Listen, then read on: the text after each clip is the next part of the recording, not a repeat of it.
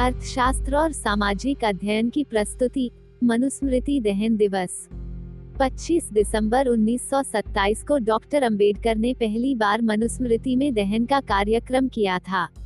उनका कहना था कि भारतीय समाज में जो कानून चल रहा है, वह मनुस्मृति के आधार पर है। यह एक ब्राह्मण पुरुष सत्तात्मक भेदभाव वाला कानून है। इसे खत्म किया जाना चाहिए, इसीलिए वे मनुस्मृति का दहन कर रहे हैं।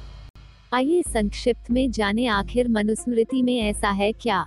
नीच वर्ण का जो मनुष्य अपने से ऊँचे वर्ण के मनुष्य की वृत्ति को लोभवश ग्रहण कर जीविका यापन करे तो राजा उसकी सब संपत्ति छीनकर उसे तत्काल निष्कासित कर दे।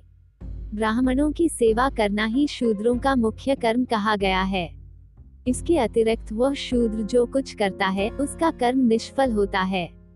शूद्र धन संचय करने में समर्थ होता हुआ भी शूद्र धन का संग्रह न करें क्योंकि धन पाकर शूद्र ब्राह्मण को ही सताता है। जिस देश का राजा शूद्र अर्थात पिछड़े वर्ग का हो, उस देश में ब्राह्मण निवास न करें क्योंकि शूद्रों को राजा बनने का अधिकार नहीं है। राजा प्रातःकाल उठकर तीनों वेदों के ज्ञाता और विद्वान ब्राह्मणों की सेवा करें और उनके कहने के अनुसार कार्य करें। ब्राह्मण की संपत्ति राजा द्वारा कभी भी नहीं ली जानी चाहिए, यह एक निश्चित नियम है, मर्यादा है, लेकिन अन्य जाति के व्यक्तियों की संपत्ति उनके उत्तराधिकारियों के न रहने पर राजा ले सकता है। यदि शूद्र तिरस्कार पूर्वक उनके नाम और वर्ण का उच्चारण करता है, जैसे वह यह कहे, देवदत्त, तू नीच ब्राह्मण है, तब दस अंगुल लंबी लोहे की छड़ उसके मुख में कील दी जाए। यदि शूद्र गर्भ से ब्राह्मण पर थूक दे उसके ऊपर पेशाब कर दे तब उसके होठों को और लिंग को और अगर उसकी ओर अपान वायु निकाले तब उसकी गुदा को कटवा दे। यदि कोई शूद्र ब्राह्मण के विरुद्ध हाथ या लाठी उठाए तब उसका हाथ कटवा दिया जाए और अगर शूद्र गुस्से में ब्राह्मण को लात से मारे तब उसका पैर कटवा दिया जाए। इस पृथ्वी पर ब्राह्मण वध के समान दूसरा कोई बड़ा पाप नहीं है। अतः राजा ब्राह्मण के वध का विचार मन में भी न लाए।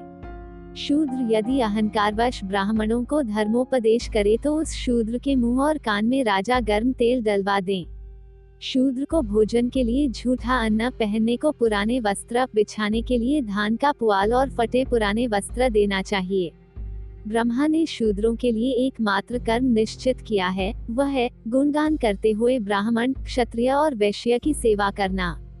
शूद्रों को बुद्धि नहीं देनी चाहिए, अर्थात उन्हें शिक्षा ग्रहण करने का अधिकार नहीं है। शूद्रों को धर्म और व्रत का उपदेश न करें। शूद्र की उपस्थिति में वेद पाठ नहीं करनी चाहिए।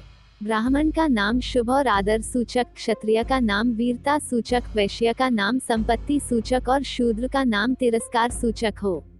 दस वर्ष के ब्राह्मण को नब्बे वर्ष का क्षत्रिय, वैश्य और शूद्र पिता समान समझकर उसे प्रणाम करे।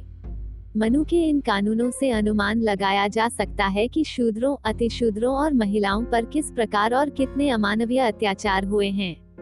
मनुस्मृति का सबसे आपत्तिजनक पहलू यह है कि इसके अध्याय 10 के श्लोक संख्या 11 से 50 के बीच समस्त द्विज को छोड़कर समस्त हिंदू जाति को नाजायज संतान बताया गया है। धन्यवाद।